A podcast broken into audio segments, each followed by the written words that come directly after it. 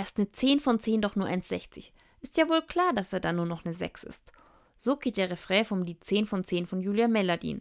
Für diejenigen, die es noch nicht gemerkt haben. Hier werden Menschen bewertet, in einem Raster von 1 bis 10. Es ist verrückt, dass Menschen sich herausnehmen, andere Menschen zu bepunkten. Doch genau das ist seit längerer Zeit Trend, vor allem in den sozialen Netzwerken. Genau das kritisiert Julia Melladin in ihrem Song.